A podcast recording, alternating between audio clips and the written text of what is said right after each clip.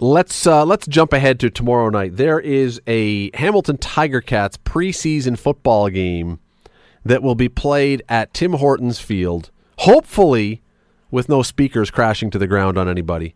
Uh, that would be the the best case scenario. Uh, but since they've taken the speakers down, I think we can be reasonably safe.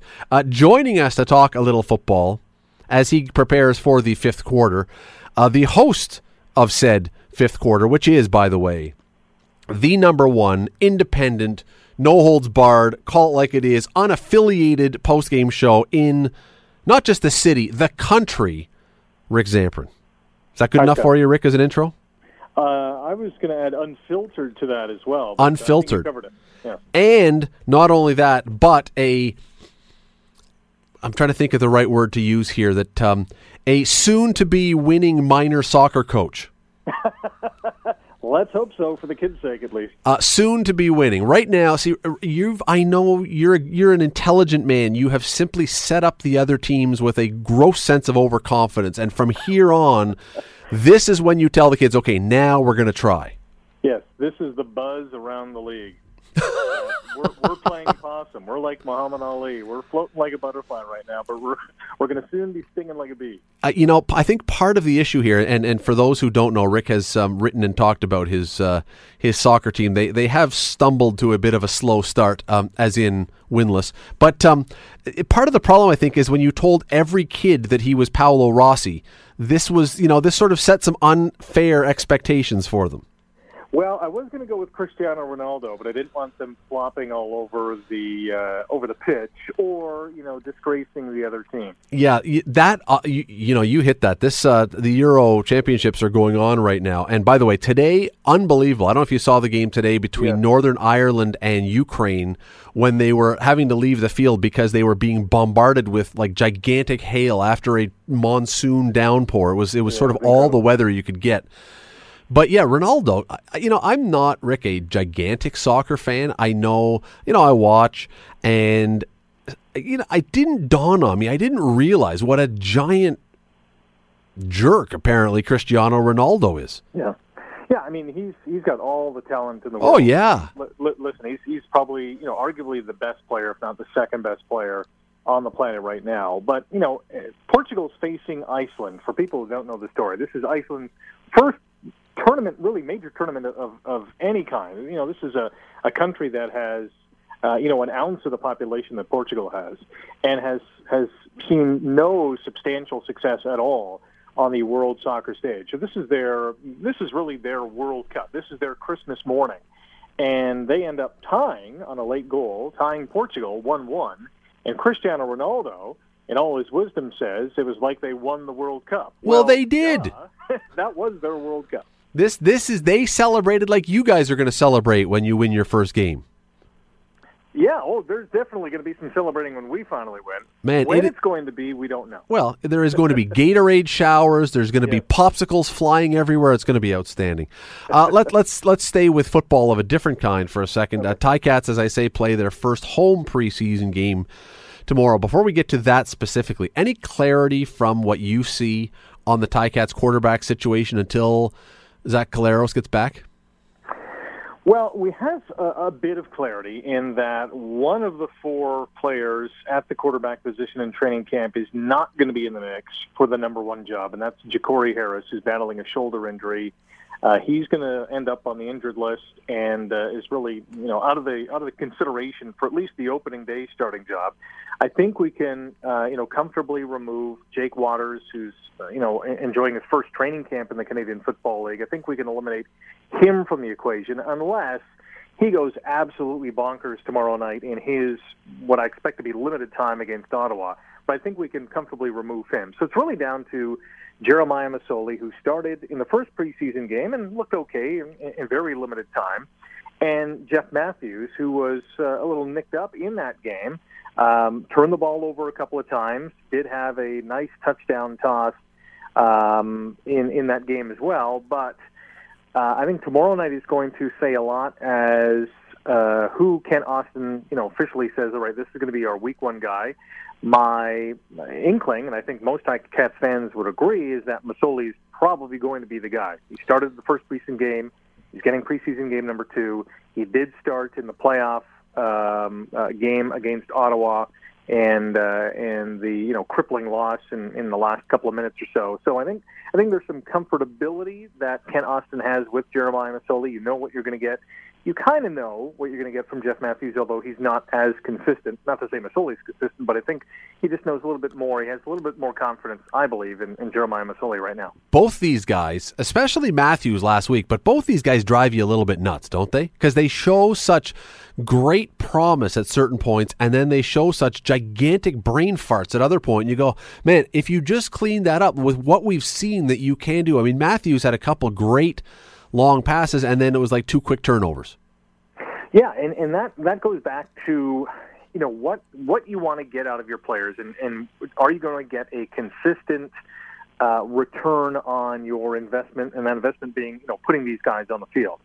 So if they turn the ball over twice uh, and and you know don't respond with um, you know a response, a long scoring drive, uh, you know m- you know getting first down after first down, uh, moving the offense, uh, with any consistently, you know, you're going to go to option number two. And, and right now, as you said, both guys have shown flashes. We've seen it over the last, uh, you know, couple of weeks of training camp. We saw it in in uh, flashes towards the end of last season, but not consistently enough. Jeff Mathews turned the ball over too much down the stretch.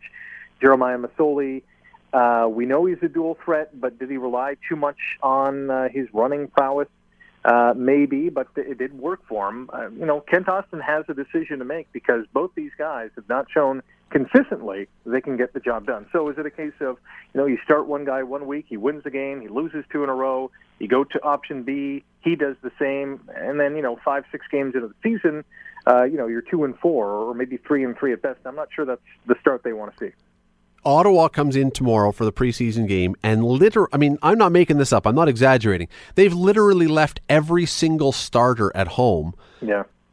What then, when you are Kent Austin, when you're the Ticats, and you're looking at Mathews, you're looking at Masoli you're looking at guys, what can you actually, though, get out of this? How can you take anything really from this game? Well, I think you know, the the one thing you have to look at is, okay, maybe they're not going against the best players that Ottawa has on defense, but what you can glean is, you know, the guys who are suiting up for Ottawa are going to be trying their hardest. They might not be as talented as the starting guys on the Red Blacks, but they are going to be playing hard because they are fighting for jobs. So I think in that respect, the competition level might not be the same, but at least the effort I think is going to be, uh, you know, as great as what the starters would be out there. So that kind of levels the playing field. Although, when you're looking at what, especially at the quarterback position, can he make the throws? Can he execute the plays? Can he move the ball? Is he going to turn the ball over? I think those are the four, you know, key themes that Kent Austin wants to see. He wants to see progression out of his offense. He wants to see the quarterback make the throws that he has to make, and can he get first downs and ultimately lead them into the end zone? I think if that formula uh, adds up to you know some success for either of those guys or both of those guys, uh, that's a plus for Kent the fact that Ottawa is not bringing any of their players, and I don't honestly, I don't blame Ottawa. They had their earlier preseason game on Monday. It's three yep. days in between games. I put this on the CFL. It's just idiotic scheduling, quite frankly. But this is this kind of stinks for the fans, doesn't it? Because you're buying tickets and you're now going to see, and the Ticats are sitting some guys too. This is not exactly going to be a battle of the All Stars. No, and you know what? If if I'm a Ticats fan and I'm going to the game and I purchased a ticket, um, I don't know if I'm uh, angry because uh, we might see a lot of points on the board. And it That's true. One of those might be might be one of those games where you know the Ticats shellacked Winnipeg that one preseason game, you know, fifty-two to nothing. Uh, I, I think you're still going to have a good time in that sense, but in the same light, you you always want to see the best versus the best. Uh, let's understand again, this is preseason, and yeah, Ottawa played on Monday, so I completely understand and completely agree that they're not bringing any of their you know high profile guys because they don't want them to get hurt. They're probably gassed anyways.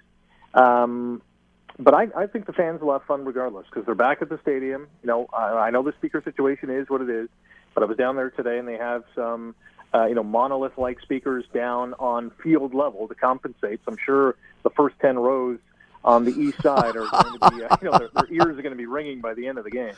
Um, but you know, back to the original point, I, I think they're going to have fun regardless. They're, you know, football's back. It's been a long off season.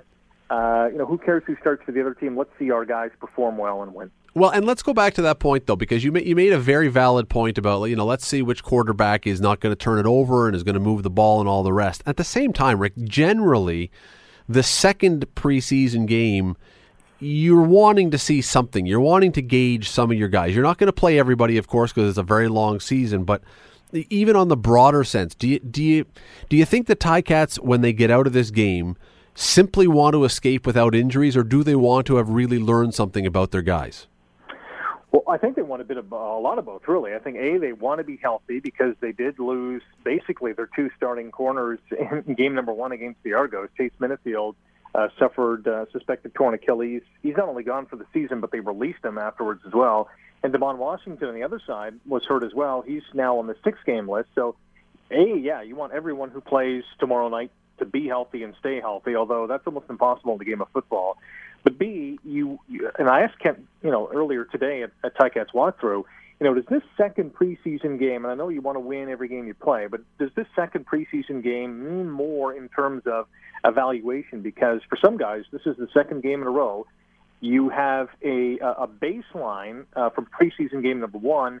Can they add on to that baseline and and impress you more and impress you enough to say, all right, we'll take a shot at this guy?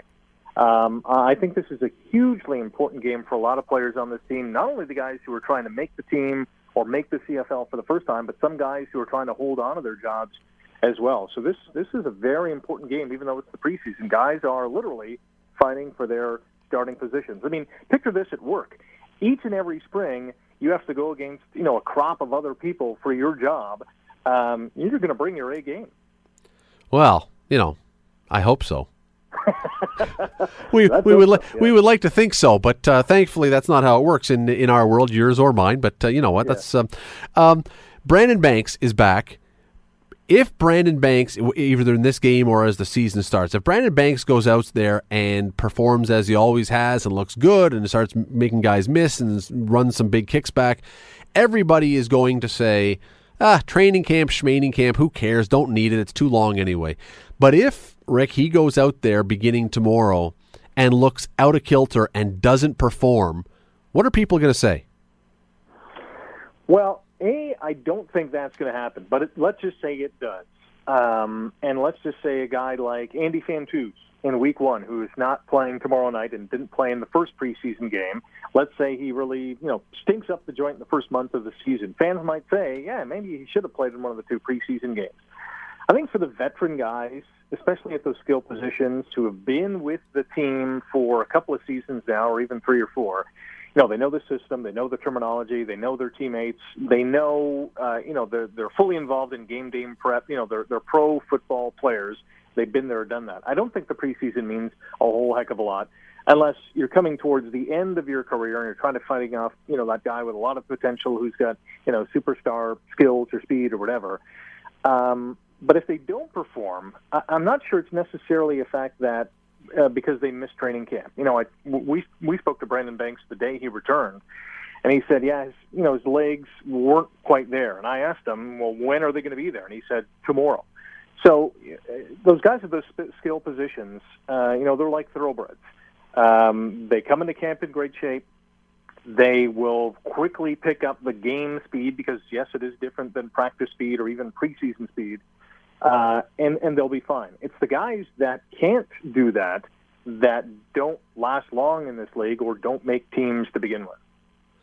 Yeah, he, he will be. I mean, I listen. I'm not expecting Brandon Banks to have any struggles, especially for a guy who. I mean, he, what he does is very specific and very uh, instinctive, and I'm not sure even in in training camp how much of that he's really getting right? I mean, it's it's what he does is not really worked on all that much in training camp, where you got a bunch of guys bearing down on you to try to kill you. That is something that you just you can do or you can't do.